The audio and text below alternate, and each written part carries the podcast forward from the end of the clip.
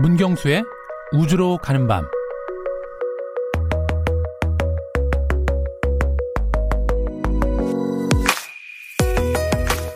아폴로 14호가 달에 가던 1971년 남아공에서 태어난 한 아이가 있었습니다.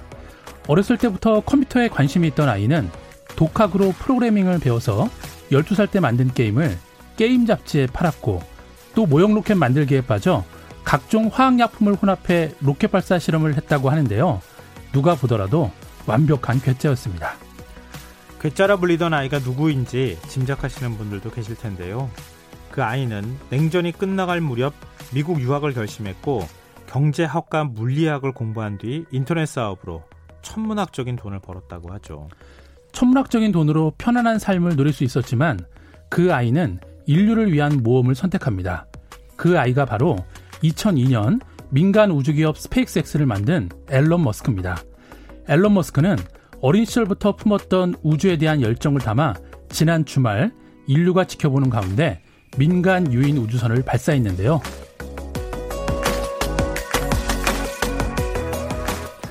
우주로 가는 밤, 오늘은 최초 민간 유인 우주선 크루 드래곤의 발사부터 도킹까지의 꿈의 여정을 따라가 보도록 하겠습니다. 오늘도 문경수 과학탐험가 나오셨습니다. 안녕하세요. 네, 안녕하세요. 제가 왜 이렇게 흥분해가지고 더듬더듬했네요. 아이고 참, 죄송합니다. 사실 저희가 발사한다는 것까지 예고해드렸잖아요. 그렇죠, 네. 그 우여곡절까지 설명을 드렸고, 네. 한 차례 발사 시도하다가 기상이 안 좋아서, 네, 연기가 됐죠. 네, 연기가 됐다가, 네. 그 다음에 발사하는데 성공했어요. 그렇죠. 정말 대단한 일입니다. 네.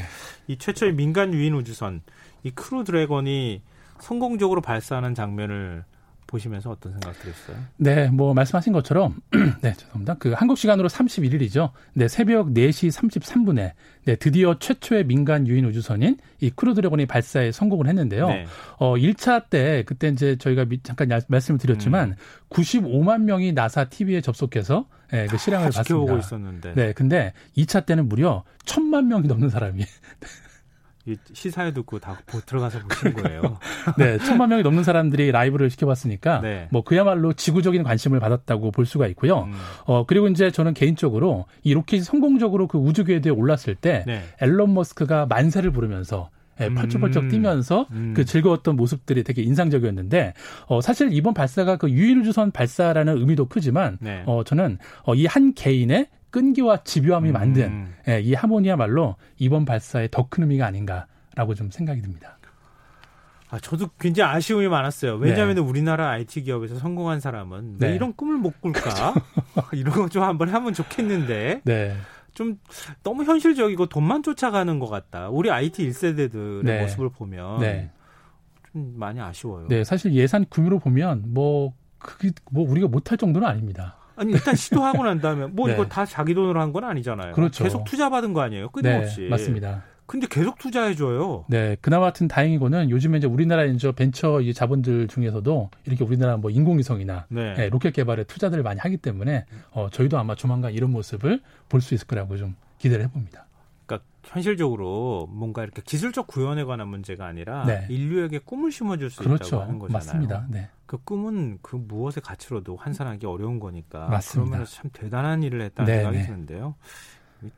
미리 다 평가를 했는데 어떤 평가가 나오고 있는지 묻는다는 게 좀 그렇긴 한데요. 네. 지금 이제 나오는 평가가 어떤 게 있습니까? 이번 성공에 대해서. 네, 사실 이제 이런 긍정적인 평가도 많이 있죠. 네. 하지만 다 아시겠지만 요즘 미국 상황이 코로나다, 미중 갈등이다. 또 최근에 그 인종차별 시위가 벌어지는 네. 가운데서 그 발사를 하다 보니까 좀 상반된 반응이 많이 나왔습니다. 일단 백악관 같은 경우에는 이번을 계기로 해서 전 세계 우주 개척의 선구자는 우리다. 라는 거를 좀 한껏 많이 뽐냈던 그런 트럼프 대통령은 아니고요. 네, 그런 네. 걸 많이 드러냈는데 그런데 이제 이 발사 현장에 트럼프 대통령이 와서 이제 관람을 했는데요. 네. 관람한 다음에 이제 소감을 하는 그 과정 안에서 이 트럼프 대통령이 이 인종차별 시위를 갖고서 폭도의 폭력은 참지 않을 것이다. 라는 또 말을 거기다 곁들여갖고 네. 많은 여론과 자국민의 또 몸매를 맞고 있습니다. 네. 왜 때와 장소를 가려야지 말이죠. 굳이 안 해도 될 말을 거기서 해서. 그게 말입니다. 네. 자, 그러면 한번 발사 시점으로 돌아가 봤으면 좋겠는데요. 네. 아무래도 민간 우주선이다 보니까 뭐 나사 주도로 발사할 때하고는 분위기가 많이 달랐을 것 같아요. 그렇죠. 일단은 좀 형식이 많이 좀 파괴될 거라고 이제 예상들은 했었는데요. 네. 뭐 아시겠지만 그 2년 전에 그 스페이스X가 이제 그 팔콘 라인 로켓을 테스트할 때 그 우주선에다가 그 테슬라 전기 자동차를 직접 실어서 네, 화성으로 보내는 퍼포먼스를 했기 때문에 예. 이번에도 분명 뭐가 있지 않겠냐라고 했는데 역시 기대를 저버리지 않았습니다.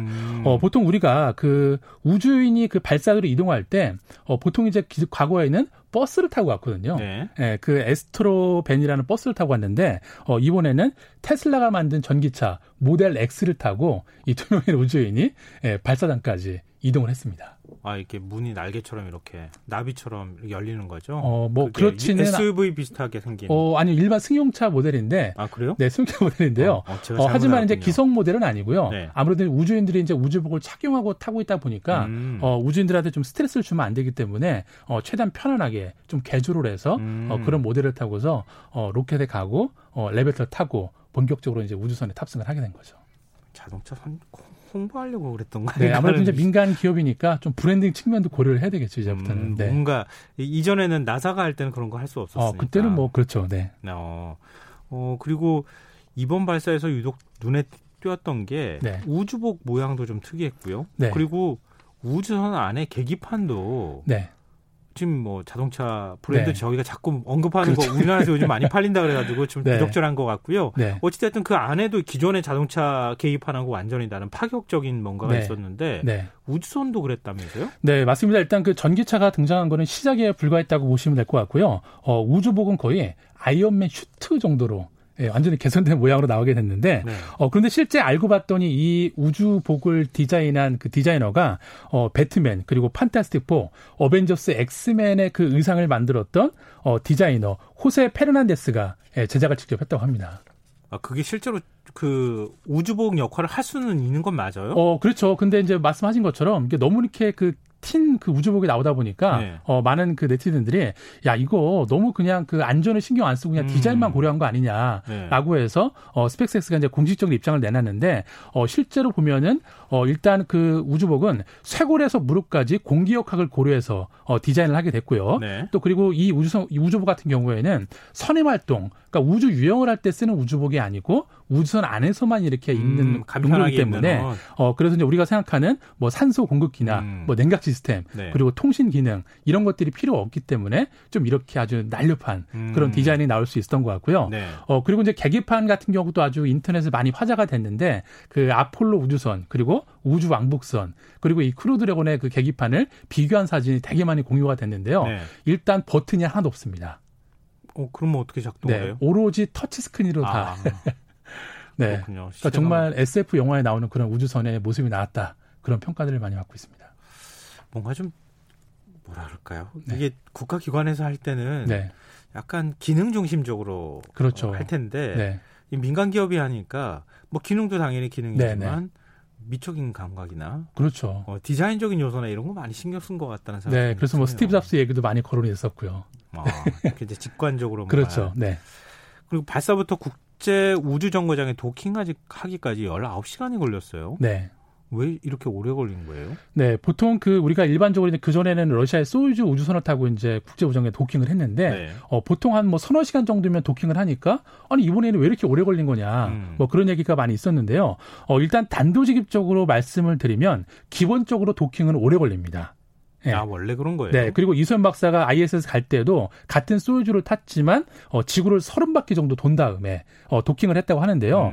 일부 소유주는 도킹하는 데까지 48시간이 걸린 적도 있다는데 네. 근본적인 이유는 뭐냐면 일단 그 이 우주선과 ISS가 속도가 다르잖아요. 그렇죠. 네, 그러니까 이 두 우주선의 상대 속도를 서로 0으로 맞춰야 됩니다. 아, 거의 똑같은 속도로 맞춰야지. 그러니까요. 너무 빨리 회전을 하니까. 네, 그리고 그렇게 회전을 하면서 일단 모든 시스템들이 완벽하게 동작하는지 다 체킹을 한 다음에 이 또 절대 속도까지 맞춰야 되니까 그래서 오래 걸리는 거니까 네, 이건 뭐 특별한 문제가 있어서 오래 걸린 건다. 뭐 그런 건 아니라고 보시면 될 것 같습니다. 우주정거장이 하루에 한 몇 바퀴 돌아요? 거의 지구를? 한 16바퀴, 17바퀴 정도 돌죠. 지구를 16바퀴를 도는 어마어마하게 빠른 그렇죠. 속도잖아요. 네. 그걸 따라잡아가지고 똑같은 속도로 만든 다음에 도킹을 해야 되는 그렇죠. 그러니까 총알을 따라가서 붙이는 거죠. 그 비유가 진짜 적절하네요. 네. 우리 영화의 장면도 나오잖아요. 도킹 그렇죠. 실패하면 막 확 이렇게 난리 나죠. 네. 인터스텔라에서도 막 그런 장면이 나왔었고요. 네, 그러게요. 네. 아, 그런 어려운 점이 있군요. 그리고 이 우주선에는 지금 우주인이 2명 그렇죠. 탑승하는 건가요? 네. 원래 7명까지 탑승할 수 있다고 7명까지 탑승할 수 있는 건데 어쨌든 이번은 좀 이렇게 테스트 개념이 컸기 때문에 2명의 우주인이 탑승을 하게 됐는데요.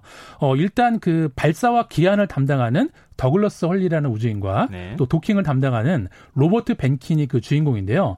사실 이 두 우주인은 이미 우주왕복선 프로그램에서 활약을 했던 베테랑 조종사들입니다. 아무래도 이제 이번 그 발사가 나사 주도가 아니고 민간 기업이 주도로 하다 보니까 아무래도 노련한 베테랑 우주비행사가 필요했기 때문에 이 두 우주인을 선발한 걸로 보이고요. 특히 이 더글러스 헐리는 마지막 우주왕복선인 애틀란티스호에 또 미션에 참여했던 그런 우주인으로 또 많이 알려져 있는데요. 특히 이제 이 우주인이 그 ISS에 도착한 직후에 이런 얘기를 했습니다. 미국의 젊은이들에게 영감을 주기 위해 그리고 이 어두운 시기에 우리가 보여줄 수 있는 하나의 노력이다. 라고 해서 또 많은 사람들에게 감동을 안겨줬습니다. 우리 청취자 오늘도 은교님이 나타나셨습니다. 과학적인 사실 굉장히 풍부하신 분인데요. 아까 그 국제우주정거장이 지구 몇 바퀴 돈다고 하시죠? 16, 17분 하는데. 네. 시속 27,000km 정도. 와. 네. 정도 됩니다. 이렇게 딱 보내주셨습니다. 네. 아, 정말 대단하십니다. 자, 그러면은. 네. 이 우주인들은 이미 이제 국제우주정거장으로 가 있는 거 아니에요? 그렇죠. 네. 네. 그 민간 우주선, 크루 드래곤을. 네. 뭐, 이건 몰아봤다고 해야 됩니까? 어떻게 얘기하면 조정해봤다고 그렇죠, 하는 게 맞죠? 네네. 그 경험을 혹시 얘기했어요? 네, 일단은 이 두 우주인이 우주 왕복선도 해봤고 이제 그 신형 우주선도 이제 조정을 해봤기 때문에 그 이제 소감을 좀 얘기를 했는데요. 일단 그 과거 2차례 탑승했던 이 우주 왕복선하고 비교했을 때 이 크루 드래곤 같은 경우에는 상승 단계 후반부가 너무 험난했다고 좀 얘기를 했습니다. 왜냐하면 아무래도 이 우주 왕복선은 중량감이 많이 나가고 이 크루 드래곤은 조금 중량감이 약하기 때문에 막 그런 데서 오는 좀 차이점이 있었던 것 같기도 하고요. 그래서 좀 이런 표현을 했습니다. 우주선이 비행 내내 숨을 헐떡이며 궤도로 진입했다. 네, 이런 표현을 썼는데 어쨌든 그 뒤로는 이제 19시간 동안 지구 궤도를 여러 바퀴 돌면서 약간 수면도 취하고 그리고 이제 좀 안정적으로 도킹할 수 있는 준비를 할 수 있었다. 그런 얘기를 했습니다. 최초의 증기기관차가 만들어져서 헐떡거리면서 이렇게 가는 것 같은 그런 어떤 비유를 사용해가지고. 맞습니다. 네, 비슷하겠죠. 아, 예. 네. 굉장히 재밌네요.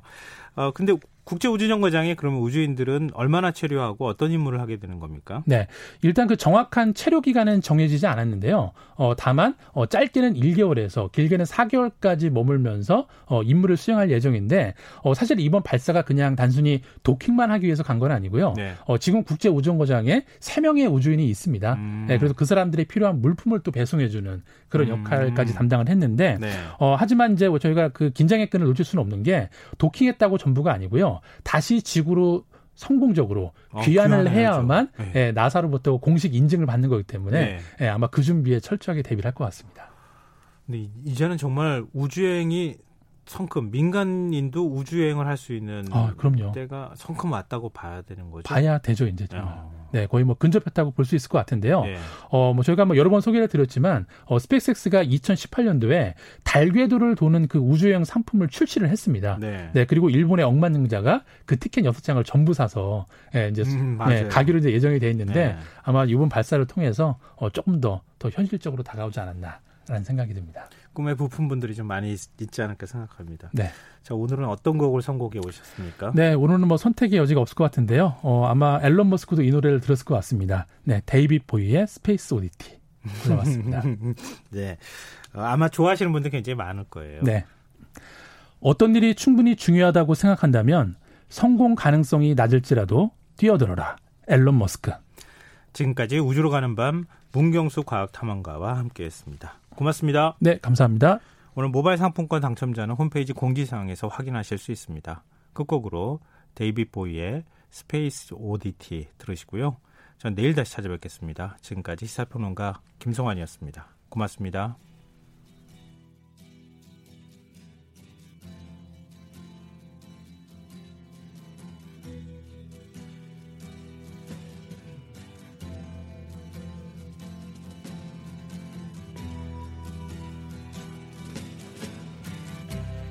ground control to Major Tom.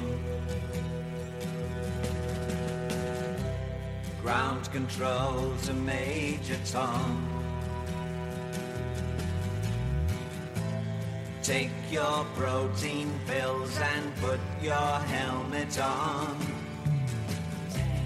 Ground control to Major Tom. Commencing countdown, engines on. 3, 2, check ignition and may God's love